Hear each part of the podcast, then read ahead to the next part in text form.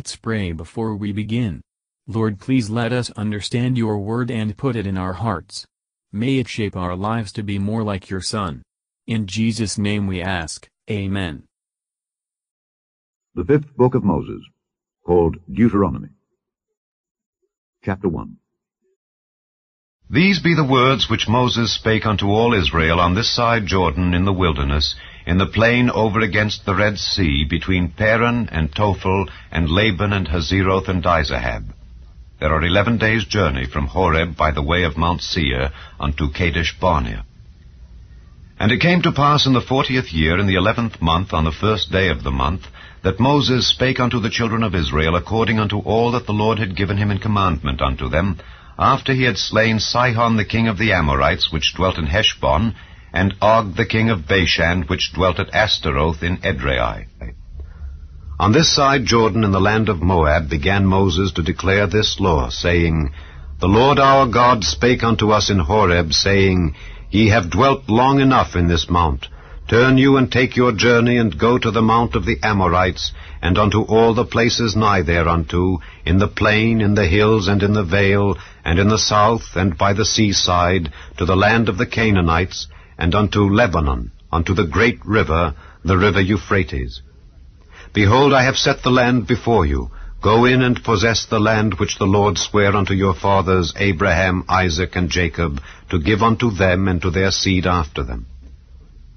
And I spake unto you at that time, saying, I am not able to bear you myself alone. The Lord your God hath multiplied you, and behold, ye are this day as the stars of heaven for multitude. The Lord God of your fathers make you a thousand times so many more as ye are, and bless you as he hath promised you. How can I myself alone bear your cumbrance and your burden and your strife? Take you wise men and understanding and known among your tribes, and I will make them rulers over you. And ye answered me and said, The thing which thou hast spoken is good for us to do. So I took the chief of your tribes, wise men and known, and made them heads over you, captains over thousands, and captains over hundreds, and captains over fifties, and captains over tens, and officers among your tribes. And I charged your judges at that time, saying, Hear the causes between your brethren, and judge righteously between every man and his brother, and the stranger that is with him. Ye shall not respect persons in judgment, but ye shall hear the small as well as the great. Ye shall not be afraid of the face of man, for the judgment is God's.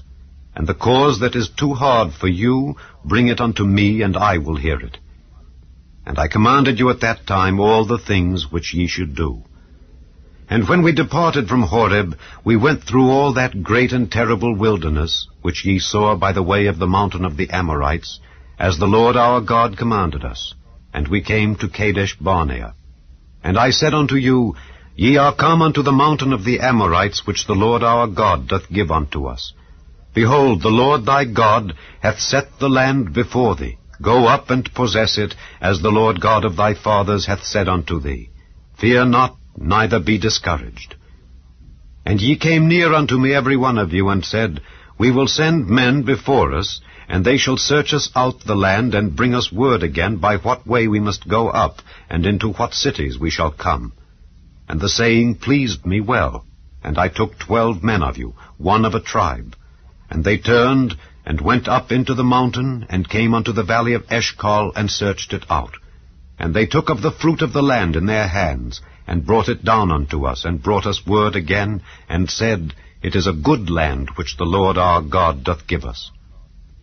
Notwithstanding, ye would not go up, but rebelled against the commandment of the Lord your God.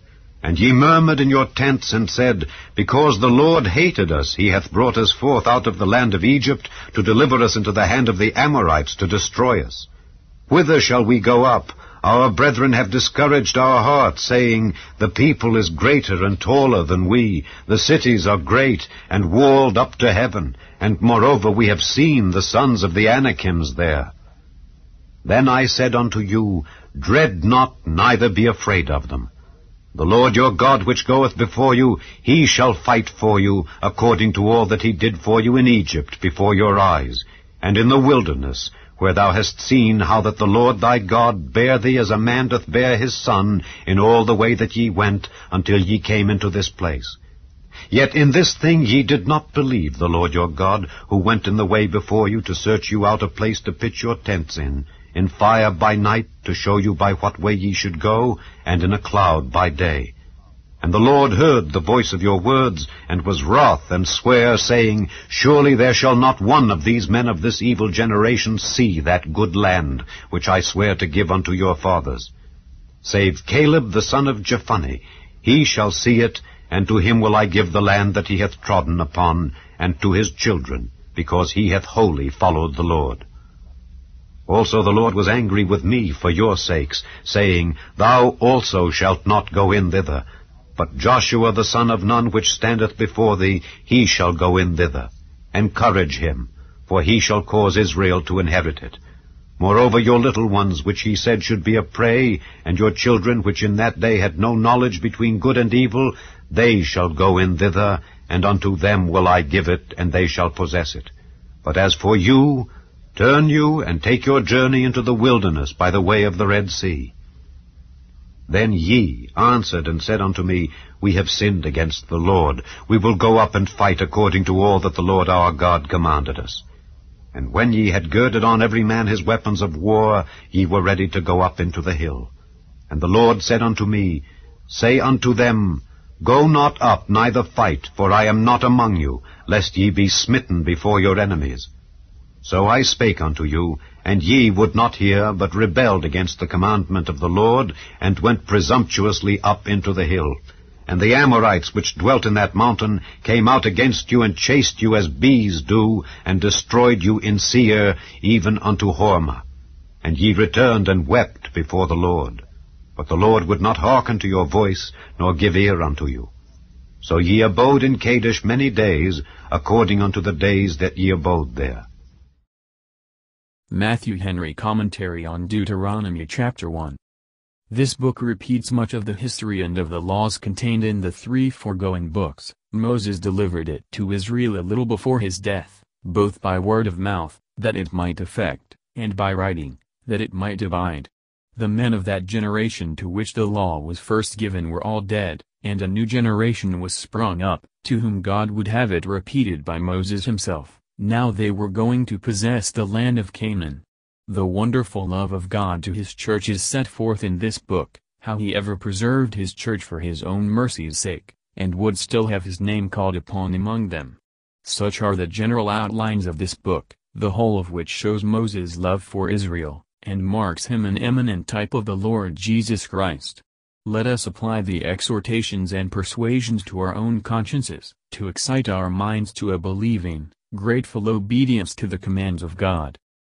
Verses 1 to 8 Moses spake to the people all the Lord had given him in commandment. Horeb was but eleven days distant from Kadesh Barnea. This was to remind them that their own bad conduct had occasioned their tedious wanderings, that they might the more readily understand the advantages of obedience. They must now go forward. Though God brings his people into trouble and affliction, he knows when they have been tried long enough. When God commands us to go forward in our Christian course, he sets the heavenly Canaan before us for our encouragement. Verses 9 to 18 Moses reminds the people of the happy constitution of their government, which might make them all safe and easy, if it was not their own fault.